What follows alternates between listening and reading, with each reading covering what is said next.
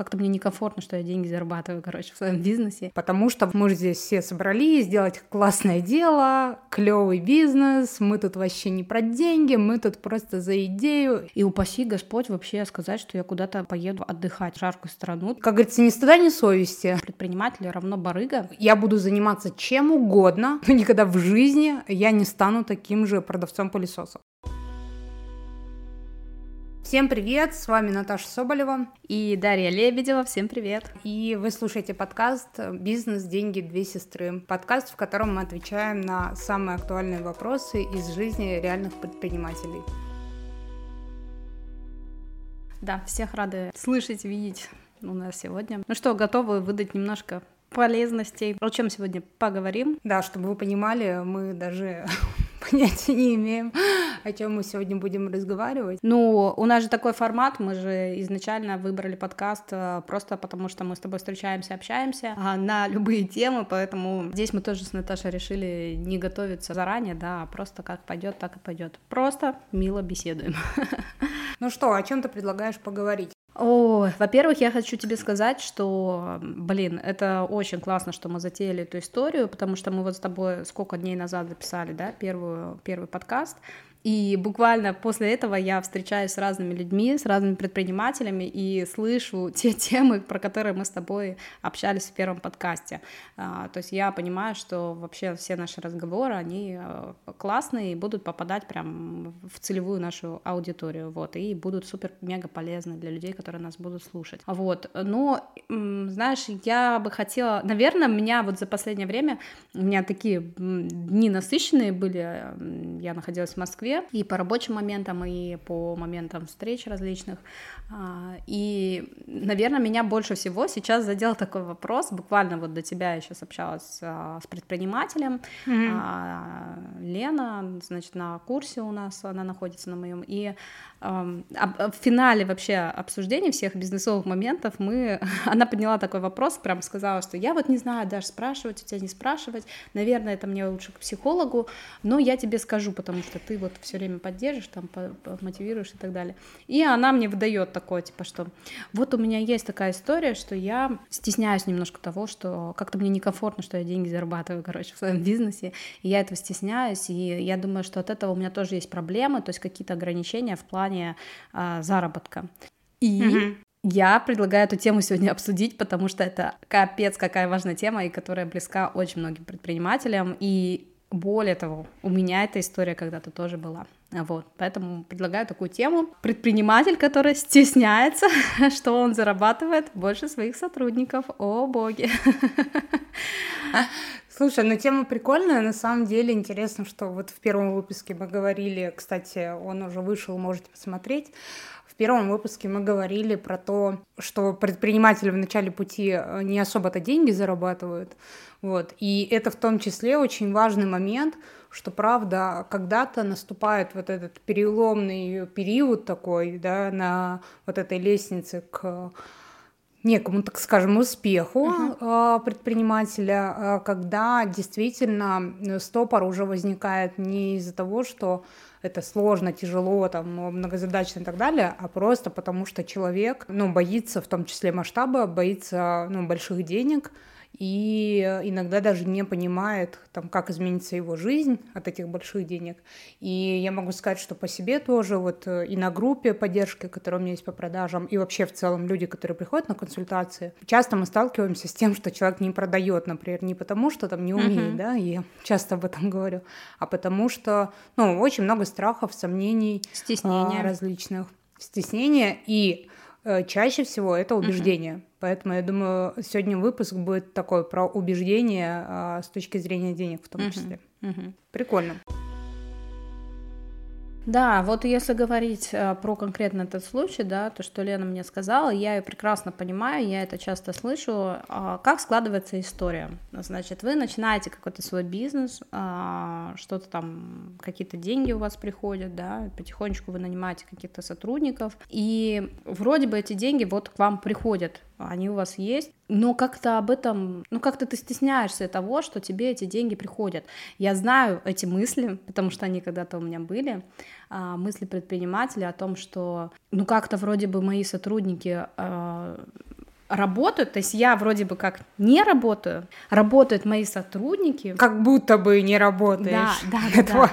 важное замечание. Это же они работают, а я такой барыга, который тут на них зарабатывает, и, короче, ну как, нет, я лучше не буду говорить, что я там лишнюю копейку заработал, как-то мне неудобно перед сотрудниками хвастаться, что я что-то заработал. И упаси Господь вообще сказать, что я куда-то а, поеду отдыхать в жаркую страну там, или там, что я себе что-то куплю, или, или еще так далее. Это все идет. Вот я хочу с тобой это обсудить. А, смотри, я скажу свою позицию. Давай. Во-первых, это, наверное, идет э, история о том, что мне так кажется. По большому счету, вообще в огромном количестве, э, значит, в головах людей у нас в нашей стране, как минимум, есть вот это вот предубеждение, что предприниматель равно барыга, равно нечестный человек, равно, ну, что-то из а там, может быть, 90-х или так далее. То есть и, и человеку, который сейчас является предпринимателем, ему в какой-то степени, типа, ну, стыдно, что про него так будут думать, что он просто наживается. А, вот. Это первый, наверное, такой mm-hmm. момент. Ну и второй момент, который, мне кажется, почему так происходит, это именно то, что кажется, что работают твои сотрудники, а не ты,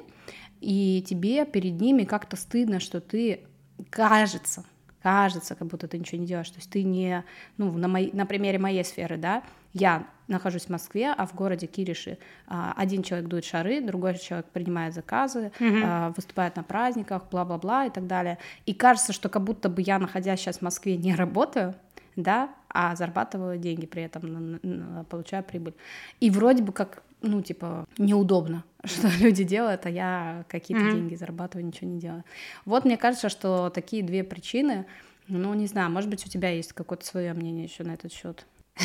Я сейчас, пока ты говорила, подумала, что... Ну, пока ты про второй пункт говорила, я подумала, что где-то тихо плачет Бернар Арно, а, владелец компании Луи Маш, а, и переживает за то, что его сотрудники переживают за то, что он самый богатейший человек на планете. Или какие-нибудь сотрудники Илона Маска.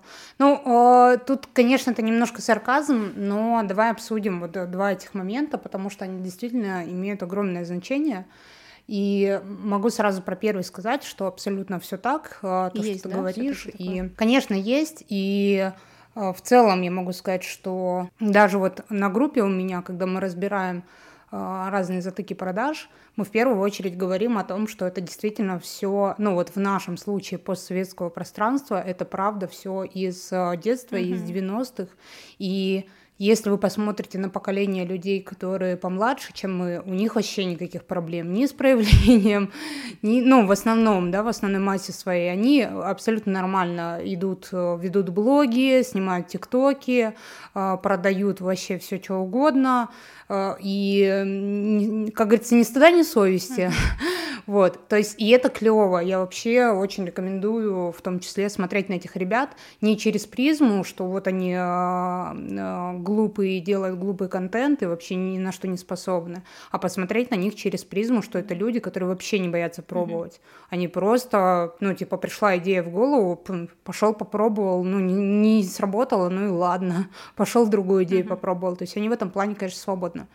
Но если говорить с точки зрения именно продаж или вообще ведения какой-то коммерческой деятельности, то тут, конечно же, у меня даже в презентации, а, вот на первой встрече на группе у меня есть вставлена такая картинка, я ее сюда на монтаже добавлю, рынок э, из 90-х. И это правда так. То есть мы э, выросли в атмосфере, в которой, э, ну, это рынок, рынок это чаще всего агрессия, потому что высокий уровень конкуренции. По сути, люди продают одно и то же. А, и нужно конкурировать, и поэтому, когда ты идешь мимо палатки с дубленками, тебя просто хватают за руки и, и заводят, и когда ты стоишь на коробочке, на этой, на картоночке, меряешь какие-то кроссовки, которые тебе малы на три размера, тебе абсолютно точно будут говорить, что они тебе идут, ну, нужно обязательно брать, и вообще э, нигде чем там дешевле, чем у него, ты не найдешь.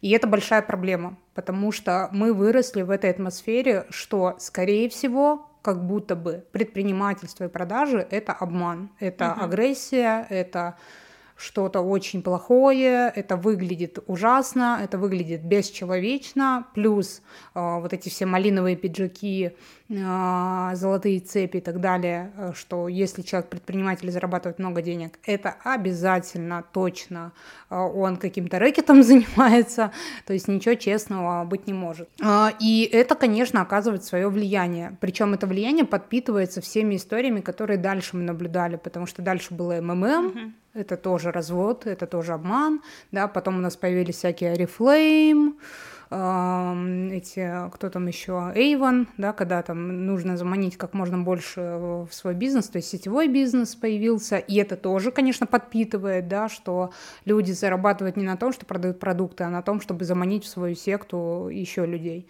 Вот. Э, и более того, что казалось бы, все это закончилось там где-то вот в начале 2000-х, но нет же. Потом появились блогеры, которые начинают транслировать да, через манипуляции там свою успешную жизнь, потом начинают, значит, говорить, я там был никем, стал всем и так далее, и так далее. То есть, ну, все это продолжает подпитываться. И когда ты на все это смотришь, ты вырос в этой культуре, вырос в этом вот взаимоотношении, да, что к тебе приходит, не знаю, домой человек и продает какой-то пылесос за миллион денег, и просто ну, всеми правдами и неправдами тебя заставляют его купить, то, конечно, когда ты вырастаешь, ты думаешь, я буду заниматься чем угодно, но никогда в жизни я не стану таким же продавцом пылесосов. Причем и среди них были тоже абсолютно нормальные люди. И, что очень важно, что ну, мы все так жили. Как бы люди это, это делали не потому, что они ужасные и отвратительные, а потому что выбора не было. Ну, ты либо ты работаешь на рынке и что-то зарабатываешь, либо ты выращиваешь картошку и э, ей питаешься, э, либо ну, у тебя нет денег. Вот. Поэтому, да, абсолютно точно это имеет э, большой вес в нашем представлении о предпринимательстве и продажах в целом. И тут я хочу у тебя спросить.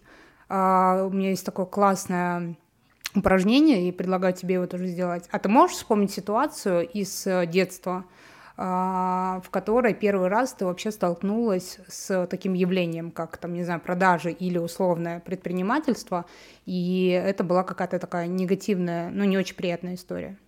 Не знаю, на самом деле сейчас, наверное, не вспомню. У меня, наоборот, положительные впечатления о продаже и о предпринимательстве. Угу. А какое? Сейчас не вспомню.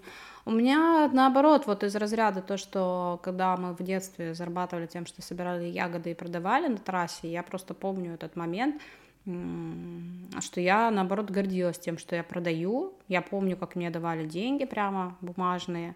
И более того, вот был один такой момент, который, блин, вот представляете, я с детства помню, я не знаю, то есть во сколько там, 7-8 лет я сидела на трассе, продавала ягоды, и просто я помню, как вот э, остановилась большая машина, и там мужик, мужчина. Короче, он у меня купил ягоды, и а я сидела, читала книгу э, Суворова, книга Суворова «Ледокол», короче, про, про Великую Отечественную войну, вот, и и он такой, девочка, ты что читаешь? Я говорю, да, вот эту книгу. И он просто, он перевозил конфеты, он мне вынес огромную коробку конфет, ну, как-то в ведро, в общем, пересыпал, ягоды забрал, туда насыпал конфеты.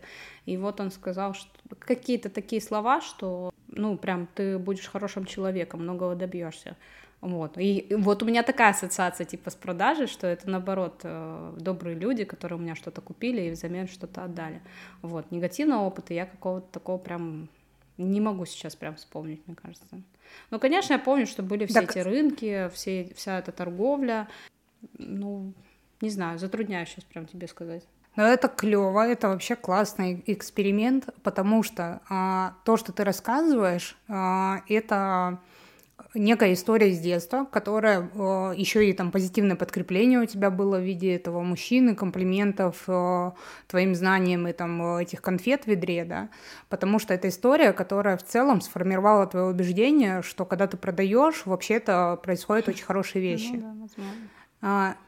И поэтому это в том числе, э, естественно, влияет на твое э, мышление. Да? да, на то, как ты сейчас себя ведешь, на то, как ты относишься вообще к этому, к продажам, в том числе к зарабатыванию денег. А, у меня ситуация тоже связана с продажей ягод, и вот сейчас ты поймешь, в чем может быть э, кардинальная mm-hmm. разница у людей.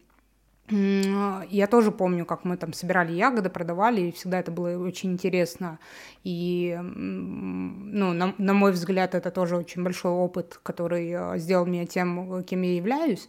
При этом я очень четко помню одну очень важную ситуацию из своего детства, когда мы сидели, продавали ягоды, и там за там, пару метров а, до нас а, сидел мужик, продавал ягоды, и он часто там сидел, я не знаю, помнишь ты его или нет, и он продавал ягоды э, очень э, плохого качества, то есть они были не спелые, они были не чищенные, э, и он как делал, у него было ведро, и он сверху насыпал чищенные там очень красивые спелые ягоды, а все остальное ведро у него было не очень. Э, и когда машины к нему подъезжали, останавливались, все, что он делал, это очень круто с ними болтал. То есть он прям заговаривал им зубы, разговаривал там, вау, там комплименты какие-то делал. Еще, ну, то есть был прям долгий диалог у него с этими людьми. И в итоге, когда люди говорили, что они покупают у него ягоды, он им отдавал вместе с ведром. И он говорил, да нет, мне не жалко, берите вместе с ведром, чтобы ягоды не помялись и так далее, и так далее. И он самый первый всегда уходил с трассы. И в этот момент что произошло? У меня появилось убеждение, что для того, чтобы хорошо продавать и зарабатывать хорошие деньги, нужно обманывать. Пам-пари-рурам. Поэтому вот э, о том, что даже ситуация одинаковая, одинаковый контекст, он э, все равно очень сильно на нас влияет. И вот это убеждение, которое там очень а, долго влияло на меня в целом по жизни, и эм, я там в 20 чем-то лет поняла, что вот как оно сильно на меня влияет. И даже оно влияло на меня, когда я работала в найме mm. в том числе. И вот возвращаясь к теме, которую ты озвучила, да, что зарабатывать больше своих сотрудников, в найме же тоже это происходит. Потому что когда я была управляющей, и у меня работали сотрудники, понятное дело, что я зарабатывала, ну, сильно больше, чем они, включая бонусы, которые у, там, например, директора ресторана, они сильно выше, чем у других mm-hmm. сотрудников или, ну, понятно, что э, сильно больше, чем просто у обычных сотрудников. Вот. И что с этим совсем делать? Слушай, я бы сейчас еще, прежде чем находить решение, добавила момент, а, вот то, что почему такое отношение да, к предпринимательству, что, во-первых, uh-huh. мы все выросли в этом, но во-вторых, я считаю, что в чем-то же есть доля правды в этом, да, а, что мнение большинства людей оно пока действительно находится на таком уровне о предпринимателях. А, почему? Потому что, а, ну, например, из последнего я, знаешь, где-то наткнулась на пост о том, что Татьяна Бакальчук, основательница Валберис, что-то там вообще опять какие-то космические деньги заработала, Forbes там куда-то mm-hmm. там встала, продвинулась, еще что-то там. И я просто, ну, то есть у меня просто этот пост выпал в социальной сети, и комментарии под постом были из разряда, да, она на нас эти деньги заработала, а, да, она обманывает mm. там того-того, а, типа там, да, обнаглела. То есть, ну, представляешь, а, и это вообще, в принципе, часто, или там посмотрите, да, там каких-то там блогеров, кого там в последнее время там а, начинаются расследования в плане налогов. Понятное дело, что это а, по закону там их расследуют и так далее. Но какое количество вообще комментариев из разряда, что так им и надо, бла-бла-бла, ну таких вот. Но я хочу сейчас заострить внимание а, я считаю, что это напрямую влияет как раз-таки на предпринимателей, почему они ну, стесняются говорить о доходах или стесняются mm-hmm. их себе присваивать. Я хочу, чтобы а, мы с вами поняли, что это не только в сторону предпринимателей, что это история вообще в сторону какого-либо успеха.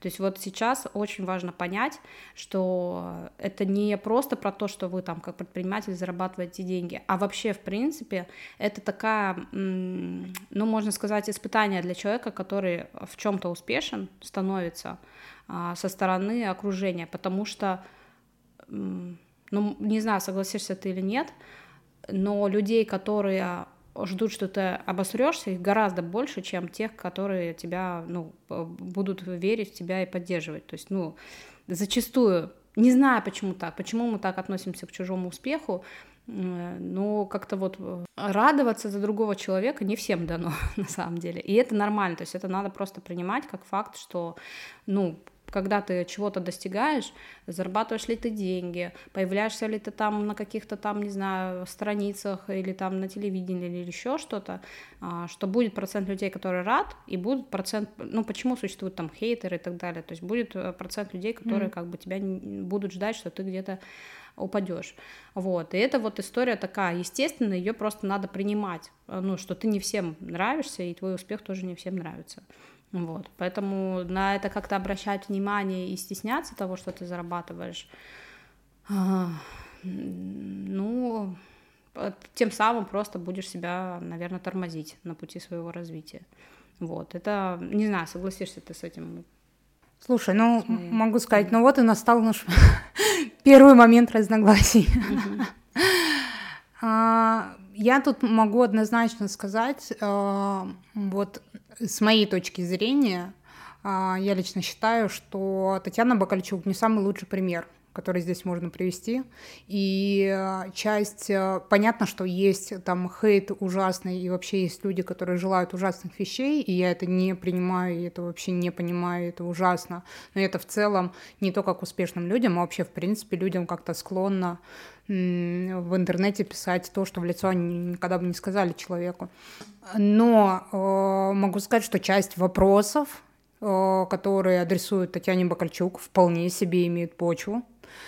и есть много историй, которые, ну, это не просто голословные истории, это подтвержденные фактами, когда люди попадали на огромные деньги, когда и причем там и владельцы этих пунктов, да, ПВЗ, я считаю важным э, эту тему тоже осветить. Это неправильный подход к бизнесу, это ужасный подход к людям, это неуважение людей, это, ну, э, ведь пунктами выдачи владеют явно не миллиардеры, а владеют обычные люди, для которых вот эти 50 тысяч в месяц — это единственный доход. И когда им приходят штрафы на миллионы просто, ну, ни за что, это тоже очень страшно. Поэтому, ну, такой. Тут э, я бы была осторожна с этим примером, потому что для меня это вообще не совсем пример успеха и пример успешного бизнеса. Он, конечно, успешен с точки зрения денег, но вот вопрос с точки зрения организации и отношения к сотрудникам, тут у меня очень много вопросиков. Поэтому а, это первое, и тут же в противовес хочу тебе привести примеры, не знаю, что ты об этом скажешь, ну, как ты вообще думаешь, но а, видела ли ты когда-нибудь такое количество хейта, например, под постами Федора Овчинникова? Я не могу сказать, потому что я не, не отслеживала этот момент там, и угу. я просто вот из последнего я знаю, что вот мне попалось на глаза, я это озвучила. Вот, угу. а так не могу сказать, не отслеживаю.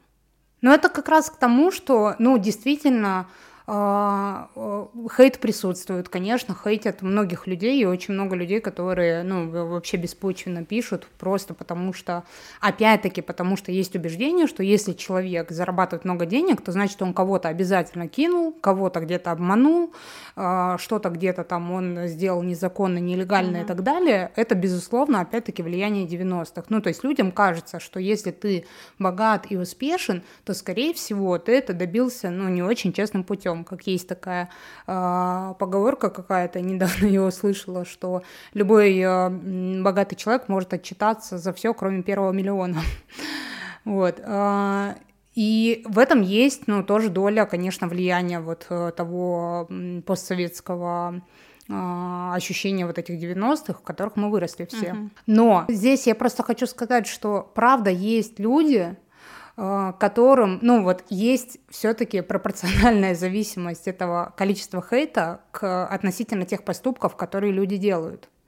А, потому что, почему я привела в пример Федора Овчинникова, я за ним тоже не слежу, там, не, не подписана на него в социальных сетях и так далее, но э, те моменты, которые там, про него знаю, э, те моменты, которые я знаю в том числе от сотрудников, которые работают в Дадо Пицца, э, Дадо, занесите нам денег за рекламу, это, ну, это действительно такой очень человечный подход. Э, это э, человек, который, правда, создал бизнес вообще с нуля, и он создал очень работающую модель. И я могу сказать, что вот э, работая в компании владельцем пиццехата, я прям помню моменты, когда мы обсуждали о том, что Дадо это вообще не конкурент, а потом прошло пару лет, и вдруг оказалось, что Дадо подъел вообще все остальные пиццерии и стал лидером Вот смотри, на рынке. мы этот момент сейчас зафиксируем. Я хочу, чтобы мы историю про Дудо и Федора Чинникова зафиксировали, и чуть позже я к нему вернусь. А, вот. А, Сейчас я хочу поднять еще вот второй, а, вторую сторону, да, про которую я сказала. То есть первое это вот это вот наше воспитание, все из 90-х и отношение к предпринимательству Мгм. как к барыгам. И второй момент это вот из разряда, что предпринимателю бывает ну, мысли, что вот я ничего не делаю, а делают сотрудники, и как-то неудобно, что неудобненько получается, что я зарабатываю больше и трачу на себя деньги и так далее. Вот я еще на эту тему сейчас хочу по- по- поразговаривать с тобой, поразгонять. Вот, Мгм. потому что, ну, со своей точки зрения, да, я скажу, что даже у меня такие мысли были, но как-то вот, наверное, такие мысли появляются, когда ты зарабатываешь какие-то первые свои деньги. А, наверное, тебе становится где-то как-то неудобно. То есть, ну, сейчас уже давно у меня таких мыслей нет, а, но мне кажется, что вот э, как-то по началу а, знаешь, э, из-за чего это возникает? Сейчас, наверное, такая важная мысль. Из-за того, что предприниматели, ну вот, если мы говорим о таких предпринимателях, как я, которые начинают сами, начинают с нуля, чаще всего мы же начинаем из любви этот бизнес и собираем вокруг себя людей, единомышленников, и очень часто эта история Да, дружеская абсолютно. такая. Ну, то есть на волне, что мы вс- все вместе, мы сейчас вот это, давайте вот, ну, на энтузиазме, по большому счету, все это происходит. Я думаю, что все проходят один и тот же путь. А, И потом начинается вот этот момент заработка денег, и когда ты уже ну, то есть вроде бы тебе кажется, что вы все делаете одинаково, да, а, но почему-то, почему я должен больше денег на себя забирать, если мы все делаем тут общее дело? Вот, мне кажется, здесь такой ключевой момент. А, И вот в этом ключевом моменте как раз-таки переходит следующая станц- э, стадия в бизнесе, когда тебе приходится разграничивать и понимать, что, это- что твои сотрудники это не твои друзья, нет, ну как бы, что это история про руководство и найм, и что это история про зарплату и про прибыль, то есть это разная история. Э, Для многих предпринимателей это переломная такая стадия и новая глава в их бизнесе. А, И я думаю, что вот здесь вот как раз-таки и кроется этот момент. А, Именно в этой ситуации становится неудобненько, что я зарабатываю больше своих сотрудников. Вот расскажи, что ты думаешь по этому поводу, и потом я расскажу, как с этим быть, как я с этим Мгм. работала и как я решала все эти моменты у себя в голове. Ну, тут определенно точно, вот э, ты когда до того, как начала говорить, я прям себе вот э, зафиксировала мысль про дружбу, это определенно точно сильно влияет. Сейчас расскажу вообще, на мой взгляд, есть такие три важных пункта, э, которые могут э, ну, усилять, что ли, вот этот эффект э, стеснения и э, такого скованного поведения относительно заработка денег. И опять-таки, ты говоришь про предпринимателей, я все-таки здесь прям э, не хочу отрываться сильно от найма, потому что любой руководитель э, ну, на хорошей должности, он испытывает практически все то же самое, ну, может испытывать. Некоторые, конечно, им вообще все равно, да, а, они свободны от этих мыслей. А, Но мне кажется, что это а, даже еще один четвертый фактор. Мне кажется, что это очень тесно связано с ценностями человека. То есть чем более человека ориентирован а, предприниматель либо управленец, то есть чем больше он сфокусирован вот на этой любви к делу, энтузиазме, людях, такое э, человеколюбие и так далее, тем сложнее ему вот это вот преодолевать. Потому что, вот правильно ты говоришь, мы же здесь все собрались сделать классное дело, клевый бизнес, мы тут вообще не про деньги, мы тут просто за идею и так далее, и так далее. А потом в этот проект приходят, приходят деньги, и наступает э, пам-пари-рурам. И это, кстати, то, почему рушится большинство стартапов. Э, Есть статистические данные о том, что стартапы рушатся на моменте, когда приходят первые деньги. А, То есть сначала вы делаете стартап на идеи, такие все классные, все вообще по фэншую классно. У меня, кстати, скоро выйдет э, выпуск подкаста с, со стартапером, и мы тоже об этом говорим. То есть э, в начале бизнеса никто особо не думает о деньгах, и это очень большая ошибка. Поэтому такая, наверное, если уже говорить прямую рекомендацию, моя первая рекомендация всегда думать о деньгах вот в начале. То есть, когда вы еще не заработали, сесть и обсудить, что будет, когда вы начнете зарабатывать. Это, конечно, не первоочередная задача, но она очень важная. Обсудить до того, как деньги пришли. Потому что когда вы заработаете первые, ну, условно, большие деньги – ну, потом будет очень нелегко, потому что начнется, а я это делал, а я это делал, mm-hmm. а ты то, а ты все. И вот э, это, кстати, важный момент, э, что нам даже с тобой надо обсудить, как мы там, если к нам придут рекламодатели в подкаст, как мы будем делить эти деньги и так далее, и так далее. Потому что когда они придут, а будет что, уже... У нас могут быть деньги? Я надеюсь. Вот, то есть, когда они придут, уже будет сложно это обсуждать. Mm. И э, поэтому, ну, э, это то, что стоит сесть и обсудить в самом начале. Mm-hmm. Это первое. А, второй момент про вот эту дружбу. А, и я здесь абсолютно с тобой согласна, что мы, правда, начинаем как вот с э, людьми какими-то близкими, да, и это перерастает ну, да. такие дружеские отношения.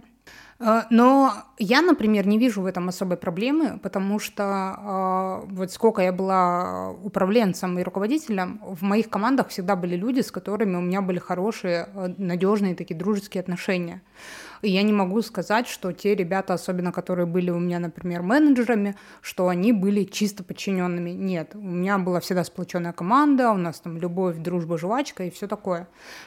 Но э, тут вопрос в том, что что в приоритете, да? Вы на работе друзья или вы на работе все-таки сотрудники? И это вопрос о зрелом подходе. И это тоже вопрос разговоров.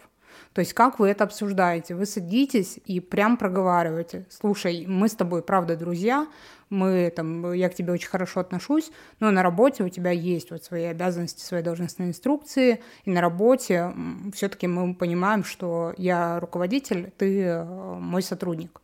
Вот. И это очень сложно, потому что это, правда, тяжело и очень часто переходит э, даже не просто в минус руководителю, но и бывает в минус сотруднику, когда руководитель начинает, там, не знаю, в 11 вечера пишет, слушай, сделай для меня отчетик или там еще что-нибудь, отвези мой заказик, потому что, типа, вроде как по-дружески это просишь.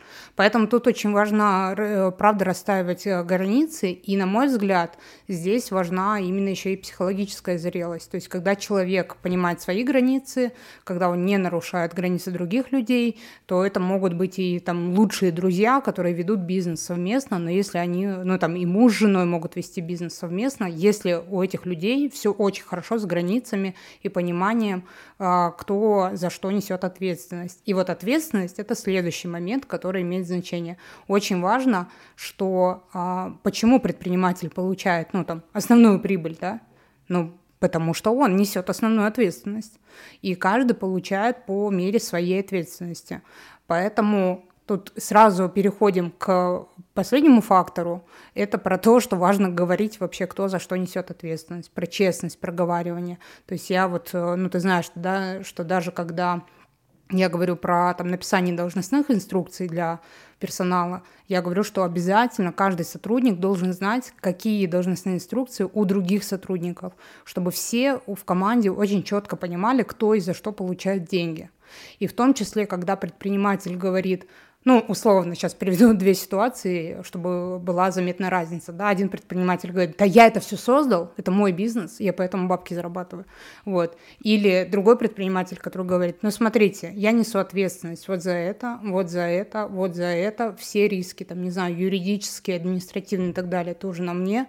Uh, ну, это действительно моя идея, моя компания, я ее создал, я ну, набрал у вас команду и так далее, и так далее.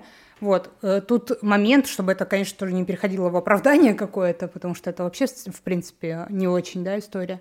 Но, тем не менее, разгр...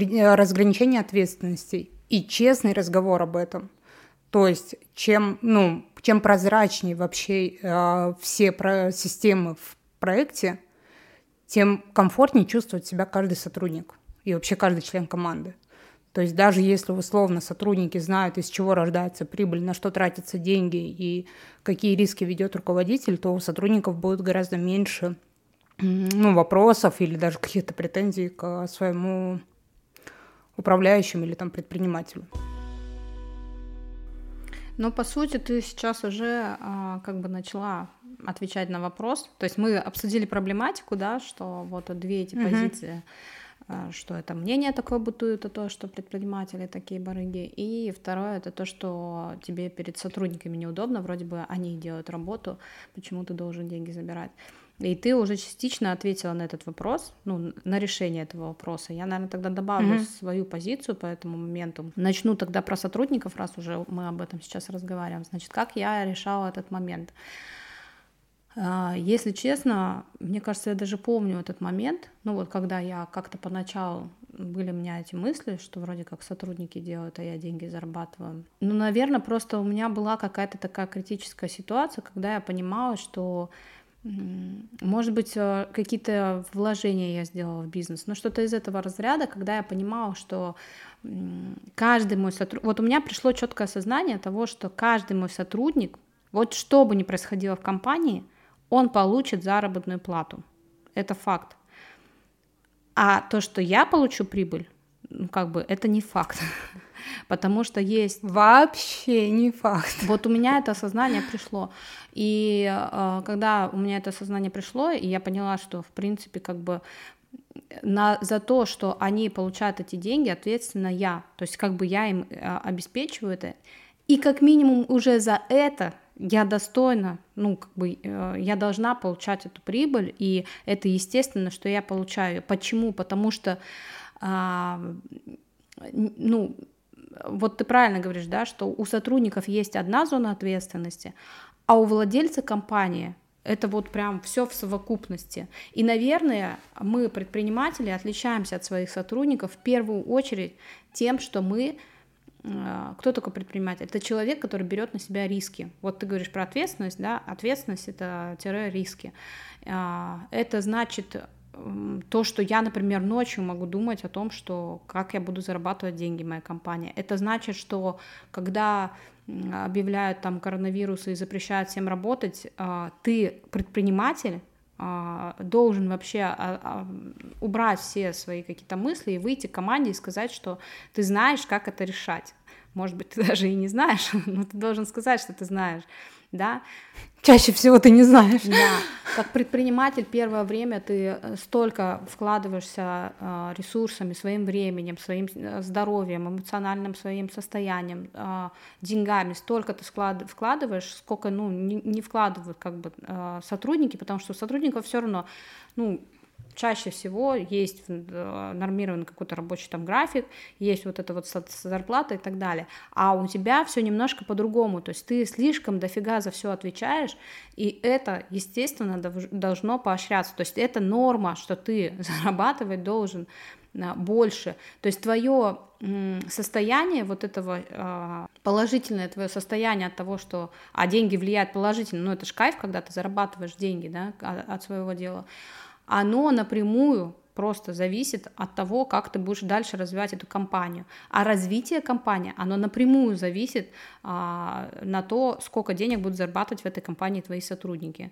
То есть и тут самое важное, правильно ты говоришь, Э, не из разряда, что я такой молодец, я эти деньги заработал благодаря себе, да, только там исключительно, а из разряда честного как раз-таки разговора, то есть я всегда, вот это важный такой момент, да, а, транслирую своей команде все, что происходит в моей жизни, то есть я всегда транслирую, что а, мы вот тут вот делаем такие вложения, что этот ремонт будет стоить вот столько-то, что эти костюмы будут стоить столько-то, что там, не знаю, для того, чтобы вот мы могли функционировать, мы сейчас вот это вот придумаем, заработаем на этом деньги. А, для того, чтобы а, даже вот э, из последнего то есть я доношу все, что вот происходит в моей жизни, для чего, для чего это происходит у меня. То есть, ну, из разряда Чтобы вы понимали, да, я совершенно вообще не стесняюсь, просто мы сидим на работе, и я говорю, что, ну все, мне пора куда-то слетать, куда-нибудь в Турцию или куда-нибудь, просто потому что... И я не думаю mm. в этот момент, а я знаю, что многие предприниматели боятся уезжать в отпуск, они стесняются, скрывают, что они куда-то летят, там покупают путевки, э, не говорят своим сотрудникам, потому что, не дай бог, про них что-то подумали, да, что все тут работают в России, а кто-то улетел отдыхать, э, предприниматель. А я об этом говорю, потому что я говорю, блин, ну все, мне надо срочно куда-то улететь, побыть одной, а, и я отдохну, выдохну, и я обязательно что-то придумаю для нашего бизнеса. И я это вот... Вот, это важная мысль, что еще от состояния зависит то, как дальше будет развиваться да. бизнес. И я это делаю ртом, то есть я проговариваю это своим сотрудникам. Это вот то, о чем ты говоришь, прозрачность этого всего. Или вот, чтобы вы понимали, я вчера была на стройке дома своего в Подмосковье. Я впервые увидела эти стены, сделала фотографии, и вот как вы думаете, а, кому первому я отправила эти фотографии. Даже не мужу. Я отправила их в рабочий чат, где состоят 36 человек. Я отправила их в рабочий чат и просто подписала, ребята, я просто невероятно счастлива, и все это благодаря компании и благодаря вам. То есть и не из-под текста, что вот я такая, блин, а, на вас зарабатываю деньги и строю дом в Подмосковье, а из-под текста, что каждый является частью команды, и эта команда идет вперед, а, этот корабль, вообще моя компания идет вперед и дает вот такие вот результаты, как бы, и для меня в том числе. И просто я хочу этот момент счастья разделить с вами, с моей командой, как бы. И все. И ну, я надеюсь, это искренне было, там все писали. И знаешь, какие там слова были? Очень важные слова сейчас тоже для других предпринимателей. Мои сотрудники писали фразы «Ого, как быстро строится дом, ты там строителей мотивируешь на действия точно так же, как нас». Вот, вот отношение как бы команды к тому, что я делаю. А, и я совершенно этого ну, как бы не стесняюсь, я все это показываю, показываю, к чему я стремлюсь, и в личку потом люди тоже из моей команды писали, что Даша, это просто офигеть, ну ты просто офигенный мотиватор, и за тобой хочется идти, э, в такой команде хочется работать. Вот, вот вам и ответ. То есть можно было бы стесняться где-то в сторонке, а можно мотивировать свою команду, развиваться и показывать своим примером, что все возможно, и двигаться, и развиваться. И им, конечно, вот получается приятно быть просто частью этой команды, которая, компании, которая идет вперед. Вот. И все они, конечно, видят и вовлеченность предпринимателя в бизнес-процессы. И давайте так, что если кто-то этого не понимает, это значит, что просто это не ваш сотрудник. Ну, то есть это тоже к разговору про ценности. Наверное, как бы, может быть, этот человек, если кто-то считает, что вы незаслуженно получаете деньги, наверное, этот человек просто не должен работать в вашей команде. Вот и все. Вот. А. Это прям ты с языка у меня сняла, потому что я как раз и хотела сказать, что а, э, ну, Здесь, наверное, есть две стороны. Первая сторона — это я всегда очень много говорю о том, что владелец бизнеса — это человек, который должен быть в своих действиях и мотивации действительно максимально прозрачен для своей команды. То есть команда должна четко понимать, что происходит, зачем, почему, что там, у кого, у кого какие задачи, какие обязанности, какая ответственность, какие риски и так далее. И это действительно очень важно, чтобы команда это знала и видела, то есть это подтверждение должно быть э, делами, да. И э, я знаю ситуации, когда э, управленец получал административную и уголовную ответственность за то, что сотрудник на рабочем месте получил травму. И об этом тоже не стоит забывать, потому что за это несет ответственность управленец в бизнесе. То есть это не просто так тут веселье и угар. Вообще-то это еще и да. огромные даже уголовные в том числе риски. И часто сотрудники об этом даже не догадываются. Они даже не понимают, когда пихают свои пальцы, не знаю, в куда-нибудь, куда не следовало. Но важный момент, который вот ты уже затронула, это действительно так. Все еще зависит от того, а какие люди у вас в команде. Ну, то есть, условно, для меня это, конечно, сигнал. Если у тебя в команде есть человек, который говорит, да ты вообще не заслужил своих денег, да вообще почему я получаю столько-то, столько, ну, тут стоит задуматься, а действительно ли это ваш человек, а вот про набор, наверное, людей мы в одном из выпусков, конечно же, тоже поговорим, про то, как правильно набирать людей, но в этом есть тоже огромная доля вот этого секрета, а, что, ну, как сделать так, чтобы вокруг вас были люди, которые вас поддерживают, а не там за спиной переговариваются, перешептываются. Mm-hmm. Но опять вопрос прозрачности и видимости вклада, потому что, э, ну, я тоже на своем примере много видела управленцев, которые приходят на работу, запираются в своем кабинете, пьют чай там с пряниками, а, вот, а, а потом, значит, получают свою зарплату, ликуют, радуются и даже ни одного спасибо не говорят своим сотрудникам. Конечно, это вызывает вопросы. Конечно, ты в этот момент смотришь на него и думаешь, я тут отпахал 18 часов, или там сколько, 12, да, а, а, а человек, ну, как бы такой пришел, кофе попил и в целом ничего не сделал. Или там ситуация, в которой а, руководитель ну, в целом никак не показывает свой вклад в бизнес. То есть он, может быть, и делает много чего, да, но из-за того, что эти процессы невидимые, никто в команде даже и не понимает, что вообще он делает. Uh-huh. Поэтому здесь, э, на мой взгляд, лекарство — это прозрачность, разговоры, обсуждения, опять-таки там собрания, на которых все цели обозначены, а, у всех есть ясность и понимание, и в том числе проговаривать действительно риски, ответственность и э, какие-то должностные обязанности каждого сотрудника в команде, в том числе и руководителя. Да, это вот, э, вот первая вот этот, да, составляющая нашего сегодняшнего разговора по поводу перед командой неудобненько, скажем так, да. И второй момент э, про решение вопроса, про отношение к предпринимательству как таковому, да, как угу. к такому моменту, на котором наживаются. Ну, тут у меня совершенно одна вообще позиция. Вот интересно, как ты к этому, э, какое решение, да, ты скажешь. У меня это решение одно, оно на поверхности. Я живу вообще по принципу, что мне все равно, то есть мне вообще некогда обращать внимание на то, что думают другие люди. Вот мне все равно. У меня есть задача э, построить классную компанию, у меня есть задача жить хорошо, зарабатывать деньги, и мне все равно, то есть мне просто некогда подумать о том, что будут там про меня писать и думать другие люди. И это очень сильно, вот этот вот принцип, он очень сильно помогает вообще в моменте там и в бизнесе, и в проявленности в твоей, потому что я знаю, что многие стесняются там выходить в сторис, в блоге вести или еще что-то, тоже из разряда, а что обо мне скажут и подумают. Вот, поэтому моя тут позиция, моя рекомендация просто, что пока вы думаете, что о вас думают, вы не делаете деньги. Вот и все, как бы. Поэтому забыли, делаем тихо свое дело, не очень обращаю внимания на то, что кто-то чего-то там будет про вас говорить. Это моя такая позиция. Вот, поэтому интересно послушать э, твою позицию на этот счет и какие-то рекомендации. Моя рекомендация делать то, что делаешь, и не обращать внимания на то, что говорят. А, ну да, у меня здесь, наверное, немножко другой взгляд. Э, и еще раз подчеркиваю, как я считаю это очень важным, что у нас с Дашей разные mm-hmm. взгляды на некоторые моменты, что мне тут хочется, конечно, добавить э, немножко нормализации э, и ну, в какой-то степени я могу назвать это везением, что у тебя есть вот это вот ощущение, пофигу, uh-huh. что обо мне думают, и ты можешь э, не обращать uh-huh. на это внимания и вот э, переть как паровоз uh-huh. и вообще плевать на это.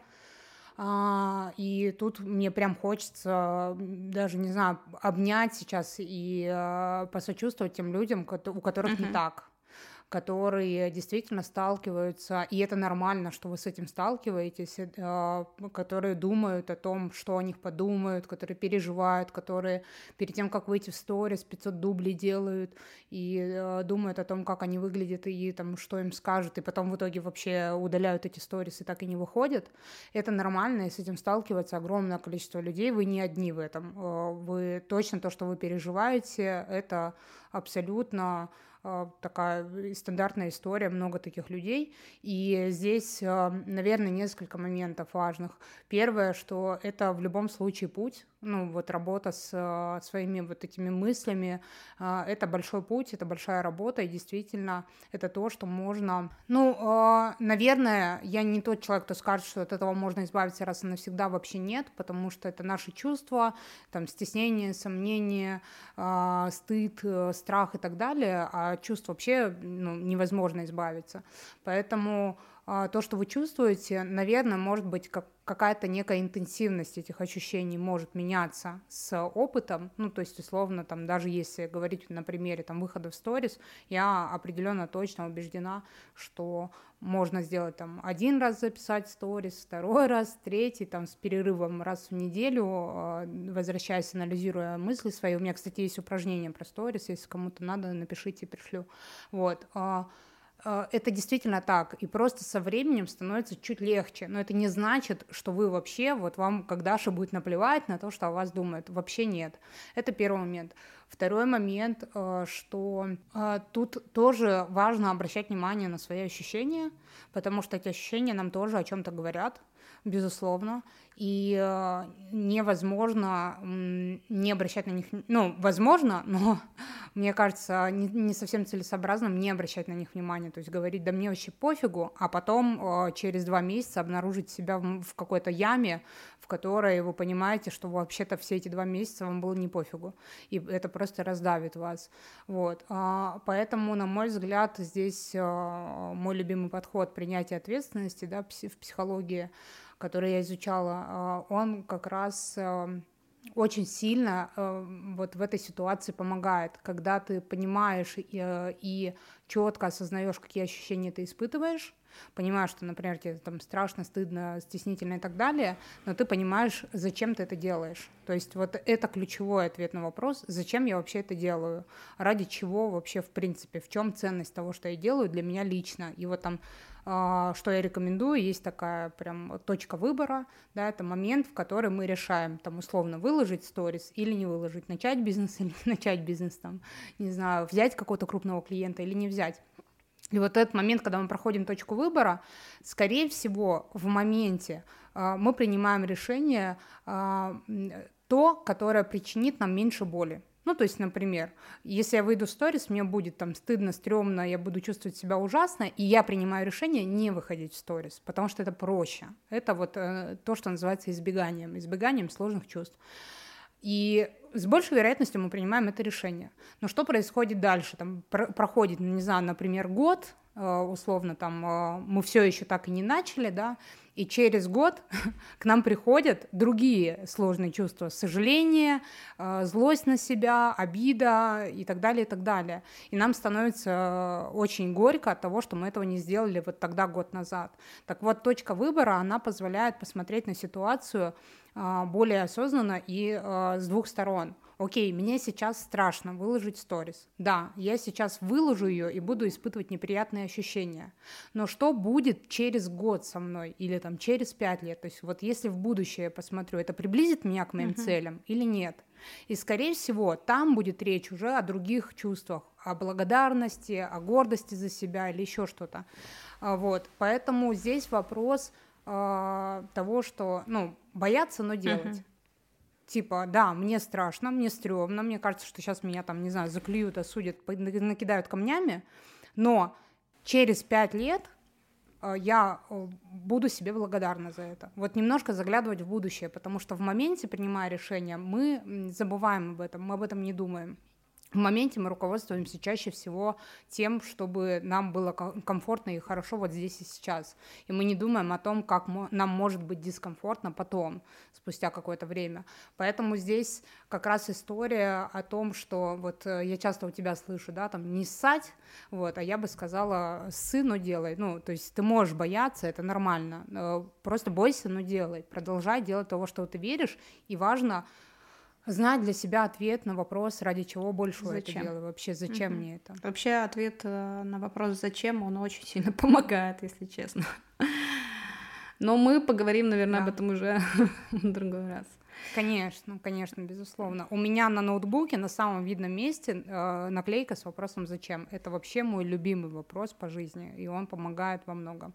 Поэтому вот э, если вы понимаете, что вам не так повезло в, в ощущении чувств, да, как Даша, например, что у вас действительно очень много вопросов в голове, которые вас гложат, и они меня очень часто тоже гложат, вот, э, просто мне хочется нормализовать, что это, все окей, это все нормально, э, и можете попробовать вот э, в точке этого выбора чуть-чуть за горизонт заглянуть за забор, а что за этим забором стоит, что вот, что дальше будет. Вот. И, может быть, станет чуть легче делать какие-то действия. Ну, мне кажется, слушай, мы сегодня с тобой прям отлично раскрыли этот момент. И э, на самом деле я очень сильно хочу, чтобы выпуск этот послушали как можно большее количество предпринимателей, особенно если вы в начале пути. А, я думаю, что вы найдете ответы тут такие эм, важные моменты, и они вам очень сильно помогут. Согласна. Я бы еще вообще добавила, что как-то такой прям красной нитью идет, что как будто бы э, получилось то, что, то, чего мне очень сильно хотелось, что этот подкаст не только для предпринимателей, mm. он в целом для людей, а, которые ну, с разными ситуациями сталкиваются. Вот, потому что то, например, что мы сегодня обсудили, я думаю, что с этим сталкиваются не только предприниматели, а вообще в целом а, примерно каждый второй человек, который выходит там в самозанятость, mm-hmm. например, или даже, в как найме, мы обсудили, что и люди в mm-hmm. найме. Так что да, очень классно, на мой взгляд, получился выпуск. Mm-hmm. Ну что, Тогда давайте прощаться. Спасибо всем, кто нас смотрел, слушал. Еще раз напоминаю, что э, нам очень важно, если вы подпишетесь, напишите нам обратную связь, поставите какие-нибудь звездочки, колокольчики, напоминания и так далее, чтобы знать о наших выпусках. Э, нам это всегда приятно.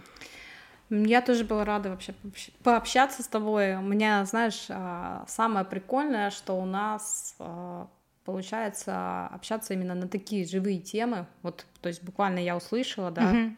до тебя, и есть возможность это прийти и обсудить в этом подкасте.